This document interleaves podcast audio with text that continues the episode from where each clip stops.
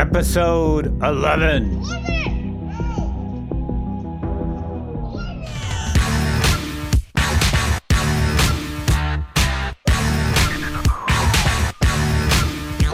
Also 11, the name of the lead character in Stranger Things. I am coming out of the closet as someone who does not love Stranger Things. I watched the first two episodes. This supernatural alien kid that gets the bloody noses, I, I'm fed up with her. I'm just totally fed up. Also, I can't look at Winona Ryder and not think about her shoplifting. I just can't get past that. That just was a, a deal killer for me. It's like Pee Wee Herman. I just can't watch Pee Wee Herman any longer. It's a, there's a deal killer in there. I won't go into it. Anyways, 11th episode. Today we speak with Bloomberg reporter and author of the book No Filter, Sarah Frier. Sarah shares how social platforms play a role in elections, the implications of Facebook buying Giphy, and how to determine which platform is worth investing in from a content perspective. Oh my God, bring it on! I also answer your office hours questions and wrap with an algebra of happiness. A quick reminder, a quick reminder as I continue to be a whore. That's the bad news. But the good news is I'm a cheap whore. If you've been following yours truly these past few weeks, And you know the fourth episode of No Mercy, No Malice is out tonight, May 28th at 10 p.m. Eastern Standard Time on Vice Television. You can watch on Vice Television, be a cable provider on vicetv.com or the Vice TV app or on a Roku, Apple TV, etc. Tonight, we break down media's winners and losers. And we also do a tribute to El Santo, the mass wrestler from Mexico. No joke, no joke. Anyways, tonight at 10 on Vice. Please tune in, download so I can continue to signal my success and worth to potential mates and rival males. So, a lot going on. This is a bit all over the place, but that's why you're here, isn't it? That's why you're here. Uh, but there's a bunch going on this week. It feels as if, according to the Wall Street Journal, the U.S. economy, that the worst might be over. I am, or in the midst of, there's been some tension, some tension, some like everyone loves Raymond kind of tension. Actually, no, the, the, everyone loves Raymond kind of tension is they just fight and it's over. This tension is is uh, a little bit more serious than that over distancing. And that is some people in my household who shall remain nameless, they shall remain nameless, feel that it's time to get back to our lives. And it strikes me, it strikes me that most crises, sentiment is the primary weapon or the vehicle for emergence or reemergence from that crisis. Specifically in war, there's a unified sense of vision in an economic crisis, sentiment and emotion, specifically consumer confidence, can actually bring you out of the crisis, right? Let's, honey, let's go, let's plan that trip to New York. Let's take a cruise. Let's buy a new Hyundai, and you can sort of optimize or spend or or good cheer yourself or confidence yourself out of a economic crisis. What's different about this, and we don't have a playbook for this, so we don't have any muscle memory around this, is I just don't think the virus gives a flying fuck about our emotions and whether or not we believe it's time to get back uh, to work or back to our modern life. So even if emotion hits your hoarding, which is instinctual, and you buy 140 rolls of ta- toilet paper, but have decided, you know, there's some risk worth taking and you're not wearing a mask, great, your asshole is going to be clean, but you're going to die. I just don't get that we have decided, and this is a, a larger meta trend that we have decided our emotions and our political viewpoint and the ideology that we want to find data to support overrides this thing called science. It used to be our base, it used to be the thing we turn to. So I find this all, quite frankly, this optimism, not only uh, a head fake, and I'll get a ton of shit for this, but I find it discouraging that people have decided that, okay, our optimism and our need to return to normalcy supersedes science and I wonder or I worry that it's going to be um, incredibly damaging. Uh, NYU's decided that they're moving forward with classes and they're opening. First off, that's just such ridiculous bullshit. To pretend they have any fucking idea what we're going to do is ridiculous. Uh, if, when someone says, or people ask me, okay, will NYU open in the fall? I said, well, tell me if we're going to have a vaccine or new therapies, and I'll tell you if we're opening or not. But it's kind of tantamount. A bunch of universities, to be fair, have announced that they're reopening. And this is similar to a CEO talking up his or her stock in the midst of a bad earnings report, saying, We have a great future and we're excited about this. And you know, wallpapering over the bad news in order such that you'll continue to buy their stock, such that they can continue to reinvest in their future and create a better future. And you can see how CEOs basically come right up to the line of lying and sometimes cross that line in order to keep support their stock price such that they have the cheap capital to go build that future. And the same thing's happening here at universities. So if you're a university with 20,000 students and say it's a small liberal arts tier 2 college with a marginal brand but high tuition that is basically kind of adult supervision and marination for your fuck up kid, uh, of which two thirds of us are. Let's be honest, I was one of those. Then you have schools. Uh, you have a school that is asking for a deposit of half the tuition, call it twenty five thousand dollars times twenty thousand. That's five hundred million bucks. That's a half a billion dollars in cash flow that this organization has received call it June 1 or May 15th for the last, I don't know, 50 years, although they've raised their prices dramatically. Uh, but they've basically had that cash flow guaranteed in the bank, like a recurring revenue SaaS like payment. And for the first time, universities all over the nation are thinking, oh my goodness, oh my goodness, I might not get that revenue. So what should I do? I should be optimistic and tell the entire world that sure we're reopening. What a bunch of bullshit. Wasn't planning to go there. Wasn't planning to go there. Let's get back to the news. Another streaming service. By the way, by the way, the biggest industry that's about to emerge vaccination. And I don't mean the medical kind, I mean your ability to provide an experience with it's almost near free or the perception that you're reducing the likelihood that people are going to contract a virus. And what Disney announced with the sports leagues, it's just fascinating you're going to see uh, an emerging field in vaccination, and they'll call it something else. But this is kind of the biggest and newest industry in history. If you were to take an industry that didn't exist 90 days ago and is now probably worth hundreds of billions, if not trillions of dollars, whether it's your ability to vaccinate, bring t- together the protocols, the investments, the training, the compensation, such that you can figure out a way to host an NBA game without an audience or figure out a way to vaccinate a day at Disney or figure out a way to vaccinate supply chain such that you can get your Nespresso pods. That is going to be the new skill, the new competence that creates trillions of dollars in shareholder value. And HBO Max is launching. HBO Max is launching. I don't know the difference between HBO Go, HBO Now, HBO Joey Bag of Donuts, HBO The Last Jedi. I just HBO is literally. I teach a a session or a couple sessions on brand architecture, my brand strategy class. Uh, and brand architecture is essentially the uniforming principle or portfolio management of your different brands and sub brands that hopefully creates synergy. Right? It's not it's not the Camry, it's a Toyota Camry. It's not it's not Tab, it's Diet Coke, it's Old Navy by Gap, Gap's Old Navy, et cetera. The relationship between these things is hugely important, and the brand architecture, whoever's in charge of brand architecture at the AT&T Time Warner division of HBO, should be fired. I have no fucking ideas how these brands relate to each other. I have no idea how they've carved out distinct value propositions. All I know, all I know is that this is the worst brand move of the last 20 years, where HBO was effectively a luxury brand, vertical, no commercials, could drop F bombs, and had a reputation and a culture a culture for attracting and retaining the best talent front and behind the camera. And as a result, as a result, just as when you walk into a Chanel store and think, you know what, I'd look good in everything. When I walk into John Varvatos, I'm like, the dog could wear any of this because I have a raging midlife crisis and want to look like a rock and roll star that makes a shit ton of money. Totally different episode. But my point is, I go into that store and I want everything, and I feel confident I would give anything trial. And that's the same with HBO. When HBO announced a new series, you would say, okay, I'll watch that new series. When Starz announces a new series, you're like, okay, Starz is announcing a new series. But HBO has created an unbelievable luxury brand, and that is their merchandising and their content isn't about what they have, it's about what they don't have. Inside alert! Insight alert!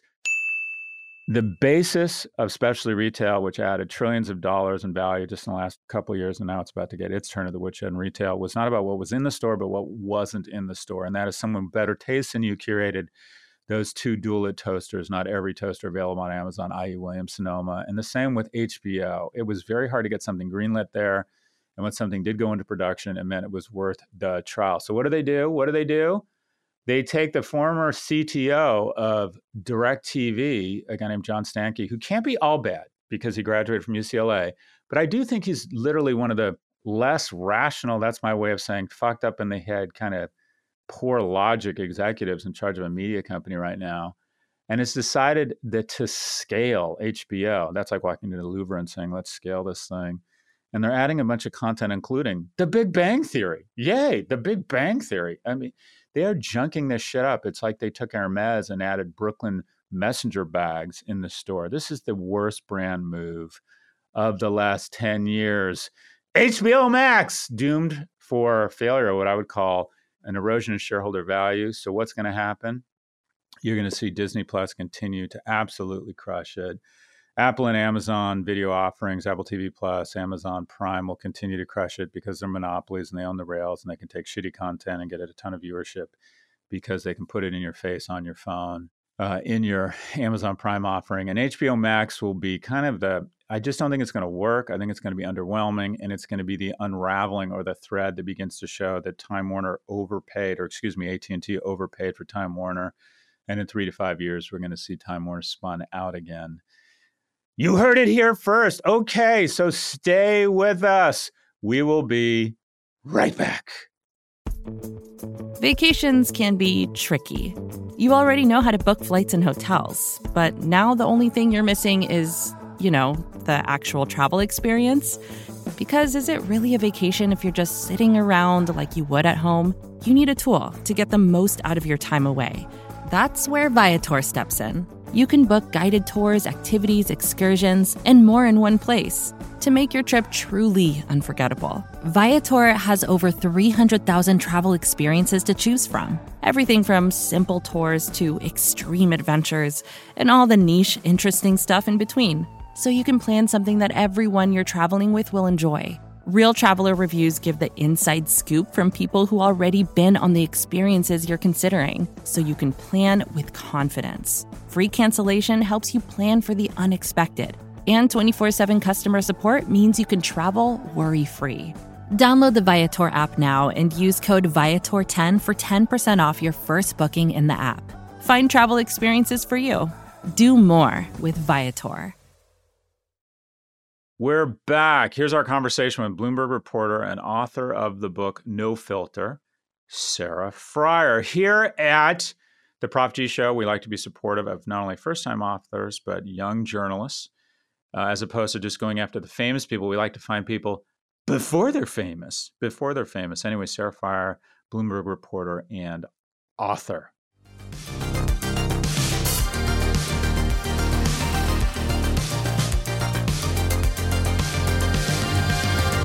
Sarah, where does the Prof G show find you? I am in my 800 square foot San Francisco apartment doing a virtual book tour covering social media at a time that people are using it more than ever. So let's talk about Instagram. And I, have done a lot of, you know, Tristan Harris, the moving down the cortex and the addiction. It feels as if it's. It, eh, I'll ask you, what do you think the biggest impacts on society have been of of Instagram? Instagram has become the ultimate benchmark of cultural relevance in our society. It'd be like walking down the street and seeing on someone's forehead how much money they make. That's the mm-hmm. kind of level of judgment that we're able to make about other people. And you've talked about this addiction problem and, you know, the behaviors that change as we scroll and as we get deeper into the recommendation algorithms. We have discussed the dark design, we've discussed all those things. It's not just our behavior on the internet and on the app that's affecting us Instagram is affecting the way we behave in the world at large. And we are becoming metrics obsessed in a very Facebook esque manner. We are looking at that follower number, the comments, the, the replies, the likes, and we are using that to measure what we see as our worth.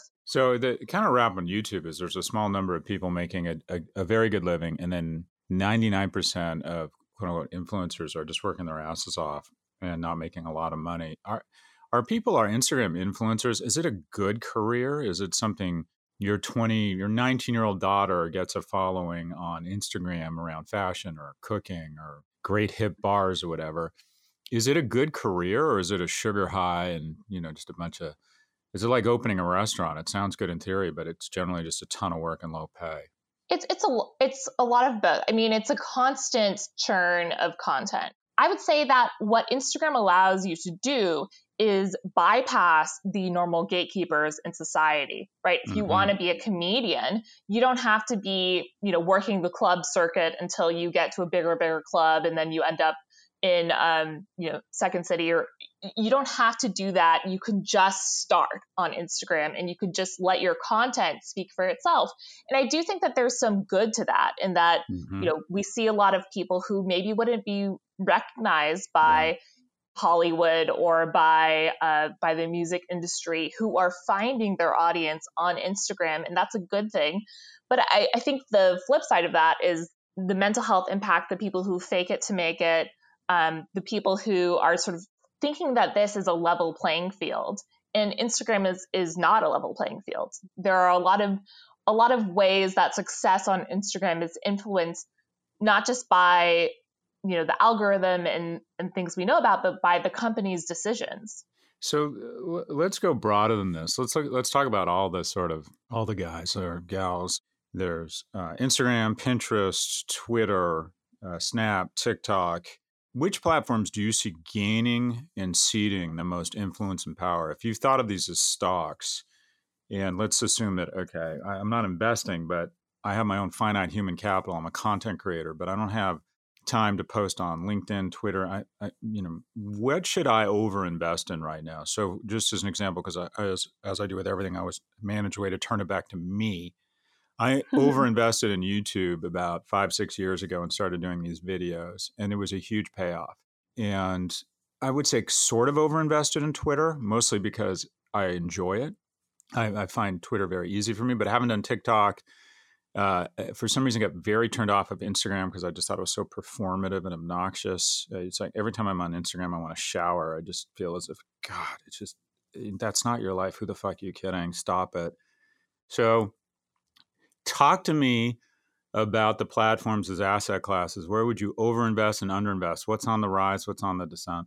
As a journalist, I have certainly overinvested in Twitter. That's mm-hmm. where if I don't post there the competition doesn't see my stories and i don't hear from from as, as wide a base but i think for most people that's not the world they're playing in in fact more people use snapchat now than use twitter a place that i haven't invested as much i would say that people should invest where they feel like they can have a voice like oh I come on that- come on don't be such a journalist. You, you, don't have to be fair and balanced here. If you had to pick one to overinvest and one to underinvest, where help me out, Prof. Chi. I want to be the most influential thought leader in the history of business. Where should I be focusing my limited? If you want a quick capital? trip to fame, invest in TikTok. If you have a really TikTok. visual business, then TikTok. invest in Instagram.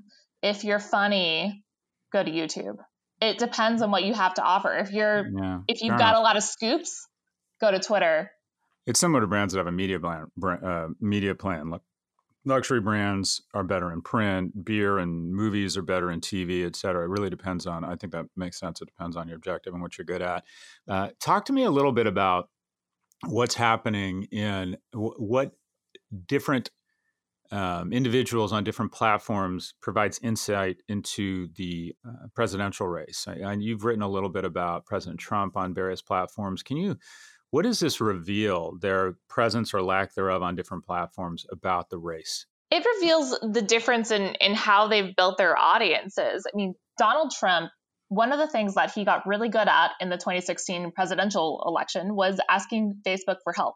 He went to Facebook and said, uh, or his team went to Facebook and said, We don't really know what we're doing.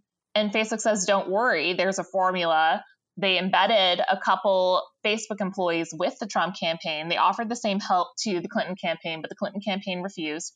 And they helped Trump build the kind of campaign that does better on Facebook, which is these direct response ads. And by direct response, I mean ads that ask people to do something. Sign up for this mailing list, put your name on this petition, um, buy this hat. Any ask that has an action that corresponds to it that's what the Trump campaign was doing, while the, the Clinton campaign was doing brand advertising. So they were saying, look at this candidate, she's so qualified.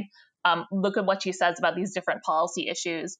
But the thing that works on the internet is that that call to action because these companies are so based in data that they are able to optimize those things. They're able to say, oh, this worked using this kind of ad copy with this demographic. And they're able to quickly iterate on that and say, we're going to be more efficient about reaching this type of voter. We're going to reach more people that look just like this person in other counties. And that's why Trump was able to be so successful. And the other part of it is that he was able to rile people up. The things that work on social media are are that which are shareable, that make us angry, that make us the um, rage machine. Yeah. The rage machine, exactly. That, that are the things that are contrary. Like, why would you share something that you already know? You would share something that is revelatory. So that's another way that Trump was able to win on Facebook. And it's still happening. I was talking with the Biden campaign about Snapchat. Snapchat is potentially the only place that we're going to be able to register young voters in droves in the 2020 election. They're not going to be on college campuses, they're not going to be going to the DMV, but there are hundreds of thousands of people turning 18 every month on Snapchat. And and the Trump campaign has a ton of traction there, and the Biden campaign is just getting started. They have a, a digital team that's about the quarter of the size of Trump's. Wow, that's that's discouraging. It's just weird. There's this stereotype that for some reason Democrats would be better at this stuff, and the reality is uh, we're not. Uh, it appears that the Republican Party has been much more has kind of gone early and embraced much in a much more of a bear hug way um, uh, the uh, social and also this unholy alliance between a sociopath with control of the algorithms of three and a half billion people and a corrupt president. Uh, it seems like that's an alliance that's going to end up re- going really well. Oh, and Peter Thiel. That, that that adds a nice spin to the cocktail. That's going to you know, and, and the best part really is we well. don't have a, a, shared reality. I mean, just think about what's happening with coronavirus. Some people don't even believe that mm. it's real, that you need to wear masks, that you need to social distance. People think that that's Uh, it's been politicized just like everything else and and we have social media to thank for that as well. Well yeah and there is i agree with you I, I do think the government's a little bit of fault there for saying you don't need to wear a mask because they didn't have enough and then all of a sudden everyone should wear a mask it's like well which is it guys? So let's flip back to instagram. I'm trying to figure out why I should hate the idea of Facebook buying Giphy. Help me figure out why I should hate them so much it's all about the data. I mean, that's that's what Facebook is about. It's with the Giphy buy, they will understand what's trending in in our pop culture. You can see where people's activity is going and, and Facebook tells me that they will be able to see the amount of API calls for for Giphy, mm-hmm. Giphy, and they'll be able to see, you know, are more people posting them on TikTok, more people posting them on Slack what kinds of GIFs are they posting in different places. And they will be able to use that data in a competitive surveillance way, the way that they have with with the acquisitions like Onavo, um, with all their all of their SDKs, where they track what people use beyond Facebook and Facebook's properties. I look at it and go, all right, it's another set of signals that help Facebook figure out who's gaining traction and who they should crush or acquire. They integrate it into Instagram, make Instagram more beautiful, more interesting, more kind of facile, a better product, and they don't offer those same services to other platforms. It feels like, as usual, it feels as if it's genius for Facebook and good for their shareholders and bad for literally everyone else. Uh, just to cap it off, the most surprising thing uh, you uncovered or you found or encountered when writing this book? It was shocking how much Instagram had a hand in deciding who would become famous. There's one particular story that really sticks with me. There's this mm-hmm. employee at Instagram. He keeps this spreadsheet of the best pet accounts. And one day in 2013, he shares this awkward dog called Tuna. Overnight, this dog's following doubles to about 16,000, doubles again to about 32. And that's the kind of decisions that Instagram is making every single day. They are hmm. lifting up certain creators on their platform. They're kingmakers. And they yeah. use that to their advantage. They decide to help select. I learned a lot of stories about helping celebrities behind the scenes, changing their product because of prompting from Taylor Swift or from the Kardashians. You've heard this over and over from Twitter from Facebook that they are neutral platforms, that they're just a reflection of humanity. And with Instagram, that's just not true. Instagram yeah. has an opinion about what makes good content on Instagram. Well, any even an algorithm that's indifferent is programmed by humans, which are naturally not indifferent. And this is Absolutely. great advice. I'm changing my nickname to Tuna the Dog. Sarah Frier reports on social media companies for Bloomberg News from San Francisco. Her award winning features and breaking stories have earned her a reputation as an expert on how Facebook, Instagram, Snapchat, and Twitter make business decisions that affect our future and our society. Sarah, appreciate your time. Good luck with the book. Thanks for having me. Bad news, we have some commercials. Good news is we'll be right here when you get back. We'll be right here, not going anywhere. Support for this podcast comes from Constant Contact. If you're a business owner, you already know that it's really, really hard to cut through the noise of everyday life. If you want to connect with your customers, you need to break through the noise. You need Constant Contact. Constant Contact is a marketing platform that makes it easy to reach new audiences, grow your customer list, and connect over email, text, social media, and more. Whether you're a marketing guru or just learning the ropes, Constant Contact offers writing assistance tools and automation features that make it simple to say the right thing at the right time. So get going and start growing your business today with a free trial at constantcontact.com. Just go to constantcontact.com right now. Constant Contact, helping the small stand tall. ConstantContact.com.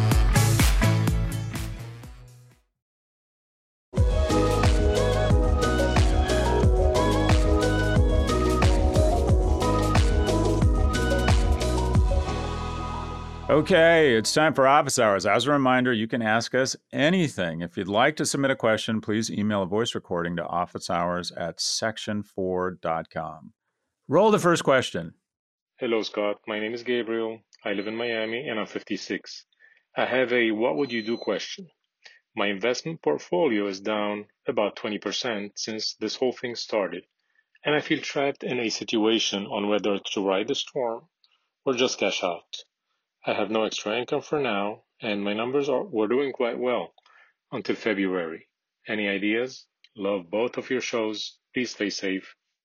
Gabriel, thanks for the question. And it's a question that not only a lot of people asking me, I'm asking myself that. And I'm not an investment advisor. My general advice to anybody is uh, kind of from Aswath Damodaran, who is my Yoda of investing, and that is make sure you can sleep at night. And that is figure out diversification and don't leverage too much such that you go to bed not being able to sleep. And some of that is neuroses. I always focus on my portfolio. I always seem to focus on my portfolio, I think, when things aren't going well in other parts of my life because it's a scorecard. And the worst thing about stocks is you get a scorecard every day. And when they're down, you beat yourself up. In general, if you're diversified and you're in low cost funds, I think it's dangerous to react out of emotion. And a lot of emotions surface in crisis and when you're down. And being down 20% may sound historic, but it's not. You're 56, you're probably going to live another 30 or 40 years. And, you know, this too shall pass. Now, I don't think it's ever a bad idea to review your portfolio and make sure that to ensure that you have a good portfolio. What I mean by that is a healthy portfolio in terms of diversification that reflects the risk that you should be taking at this point in your life, given your income, given your age. But I would be very scared to do what I almost did about two months ago in the depths of all this shit. And I was down 40%. But I'm blessed. I'm economically secure. And I thought, well, maybe I should just cash out now, sit on cash, sleep at night. And I decided to do exactly nothing. And I just held on. And stocks have ripped back. And I wonder if the pain, say the stocks had kept going down, that would have been painful. But the pain of having sold at the bottom and then watch it come ripping back, I don't know. I just think I would have wanted to clone myself such that I could find me, kill me, and then kill myself. I would have been so fucking angry. So, in sum, talk to people smarter than me that can do a no mercy, no malice review of your portfolio, but try and avoid uh, selling or buying out of emotion. The market trajectory generally over the long term is up. Uh, anyways, and like I said, I did not sell, and I'm glad I did not. Thank you for the question. uh, speak to you soon. Next question. Hey, Prof G, Scott from Fargo. First time, long time, or at least eight episodes, I guess. Wanted to ask about how we increase upside in a job that maybe has a capped upside. So much like you, I was an entrepreneur for a decade and uh, now moved to academia. I want to be one of the 1%, as you mentioned, the professors who really bring a ton of value and are valued by the institution, but would also like to have an upside, you know, not just a salary, but uh, maybe write a great book like you, have a podcast, have these other things that are increasing your value externally, but then also bringing value back and increasing your value to the institution. So, how can we do that in academia or in other professions where we have a capped income, but maybe have the option to to show our value in the market in other ways? So, how can a professor uh, expand his or her realm of influence and make some additional cabbage? You came to the right place, my friend. Oh my God. That's right. I'm the fucking Yoda of this shit. And it creates a lot. I'm boasting now. It creates mostly praise from my colleagues at NYU. It also creates a lot of resentment. The first is you have to make sure that you are bringing a ton of value to the university. And that is most likely if you're not, if you didn't take a PhD track, your value add is teaching. And there's no way they'd put up with my shit if I wasn't putting butts in seats. I think a lot about teaching first and foremost. I'm totally dedicated to excellence in the classroom. I have some talent there, but every semester I sit down with my TAs and I just try to bring it in class. And I really try to psych myself up before class. I try and surprise and delight them and do interesting things. And I'm really, I really try to bring it. And uh, one of the things I do to motivate myself is I think about how much money they're paying for my class. But the first thing is you gotta be outstanding at home. And home for you right now is university. And if you're a clinical or a lecturer, it probably means you have to be great in the classroom. So then think of the university just as a platform. And universities are amazing platforms. I'm not sure anyone would really care what Scott Galloway thinks, or at least in the beginning. But because institutions do force some rigor around data, they do force some rigor around pursuing the truth and really thinking through your statements before you say them, which I actually do. Can you imagine me without that freaking filter? Anyways, uh, you get more credibility than you probably deserve. And it's a fantastic platform to other platforms. So, books, podcasts. Most academics should write a book. If you have anything to say, if you really want to be taken seriously as an academic, I think you have to write. It forces you to show up, do the research, start with articles, get try and get a book contract if you can. Writing a book is like serving in the Marines. You're glad you did it. It's a nightmare while you're there, though, but it's an incredibly powerful thing for the rest of your life. Uh, if you get, are fortunate enough to figure out television or get invited on TV, accept all those offers. If not, use other mediums. Start doing TikTok. I bet there aren't a ton of professors in Fargo really embracing or increasing their content on TikTok.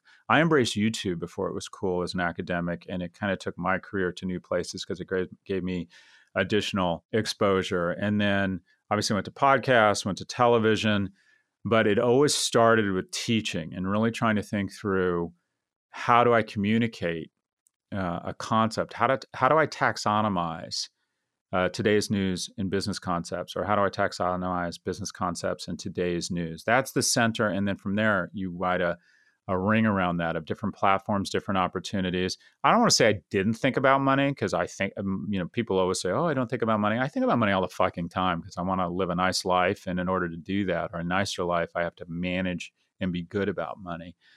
Uh, by the way, I think people who say they don't think about money are just totally full of shit. That means they're obsessed with money. In some, in some, teaching is your home base. Get your shit together at home. Be outstanding at teaching. Develop a very narrow set.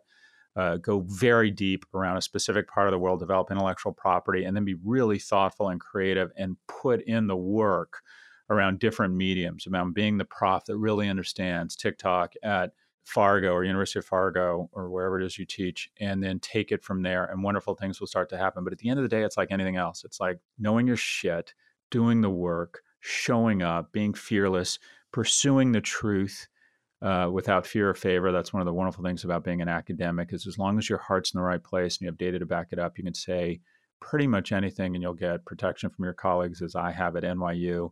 But I would say that really untapped resource or opportunity for academics, and I'll bring it home here, is the embrace of new platforms. Best of luck to you, Professor. Next question. Hi, Scott. This is Sam from Australia. Now, in the past, you said that there are three things you need to do to find success and satisfaction early in life. They are one, get to a big city, two, get certification, and three, recognizing that balance is a myth. I'm just wondering that in the post COVID 19 world, do these three factors still apply? And if they still apply, how have they changed? Thank you very much for everything that you do. Stay safe. Cheers. Bye. Sam, what a thoughtful question. And, I'm flattered because you clearly follow my stuff. And I am rethinking these things because the world has changed. And I don't think there's anything wrong with changing your mind or changing your view. It's whenever someone says, well, you liked you know, you like Spotify stock and now you don't like it or something like that, or you said Amazon was overvalued and now you say it's undervalued. I'm like, well, brother, when the data changes, I change my mind. And I'm in the midst of potentially changing my mind about a couple of those things. First off, uh, the myth of balance, I don't think that changes. As a matter of fact, this whole work from home trend just means we're all going to work harder. And I don't see any way around, unless you're some sort of crazy genius. Jay Z, Beyonce works her ass off. She's in the top 0.001% on almost every dimension and still decides that if she wants to be, you know, Beyonce, she has to work her ass off. So I just think if you really are committed and really honest about the sacrifice to to be successful, you just have to bring a tremendous amount of grit. And also, as you get older, knowing when to work hard. But when you're young, knowing when to work hard is just just all the time. Anyway, but the other two, the other two, Sam, I am questioning. Get to a city Rivers can reverse direction. I didn't know this. The Amazon, slowly but surely, geologically has reversed direction for a variety of reasons that have taken thousands or millions of years. The Mississippi River has reversed direction a couple times because of these crazy trope like hurricanes that actually reverse the flow of the river. And I'm thinking, okay, COVID 19 is an accelerant, right? COVID 19 might be a change agent. But what are some industries or what are some trends where the river actually changes direction? And here's a couple or I'll focus on one and it gets to your question. There has been a massive influx of capital, both human and financial, into cities. Supposedly, within the next 30 years, two thirds of all economic development or economic growth was going to take place in 20 or 30 super cities. So I've always said, get to a city. What happens when a lot of the human capital decides, okay, I can work from home, I can work from anywhere? So the city no longer becomes the the magnet of human and financial capital what happens and i would say okay get to a city maybe that's going to change to get to get to a platform maybe that just as a city as a platform how do you get to and own the platforms that are growing and it kind of goes to our previous question how do you take your industry and move it or become the guy or gal that really understands how to put this industry on a platform, if you will. That's kind of a cop out excuse. In sum, I'm questioning whether get to a city is now a prerequisite. I think as a younger person, getting to a city is is still a good idea because one, I think they're about to get cheaper, which means it'll be a great quality of life for a young person before you start collecting dogs and kids to be in a city. Still think it's going to have a disproportionate amount of activity and opportunity relative to non cities, but the ratio just won't be as out as wide. I, I think if you're 23, you got to get to a city right now if you're looking to go big and go large. And I'm not sure that's going to be the case any longer. Or let me put it this way it used to be from 23 to 43. Now it might just be from 23 to 30. And then you have the credibility and the wherewithal to work from home or work from somewhere else. I was commuting to New York from Delray Beach, Florida, Sunday night to Thursday night for the last 10 years. And now I'm about to go because of COVID 19, uh, Monday morning to Thursday every other week. So I'm going from 16 days a month in the city to eight. So you can just see that's probably going to happen across all types of industries and different levels of professional. So yeah, get to a city, but I'm not as confident. Get a get certification. You need something that digitally can communicate your differentiation, and that is usually certification. The question is, will there be different forms of certification and who will be the certifiers?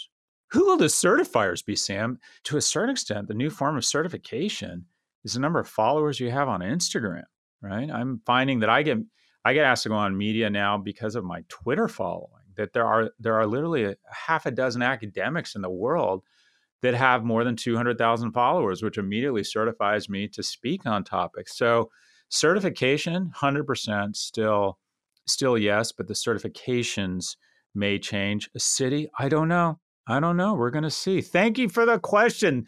Love the Australians. Everyone would live in Sydney or Melbourne if it wasn't so damn so. I went down, true story, true story. I went to Australia. I went out I met the nicest people at the bar at the W Hotel in Sydney. I had one of the funnest nights of my life. The next day, I went to Bondi Beach and when had drinks at this place called I think it was called the Polar Club, and then I took a water taxi around the Sydney Opera House, and then I met some other really nice people. I was I went there alone who invited me to dinner with them, and I'm like, that's it. The dog is moving down under, and when he pees on fire hydrants, the the the dog pee is going to rotate a different way. I don't know where I got that metaphor. Bottom line, I wanted to move to Australia.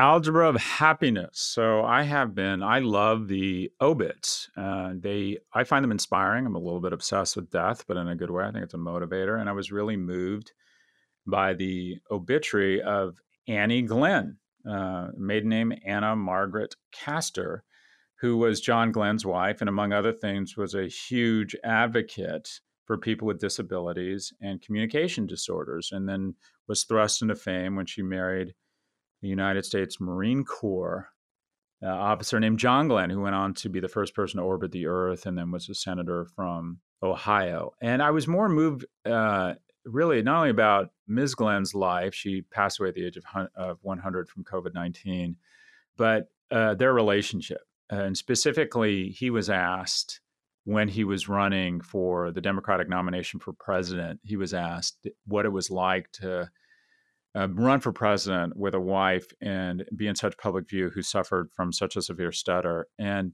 he wasn't defensive about it. He was very natural about it. And he said, You know, we've known each other for so long, and I've always just loved her for who she is. And that's that. These crises have a tendency, I think, to make us feel, as does any any bad time, to take our insecurities and make them huge sources of self doubt.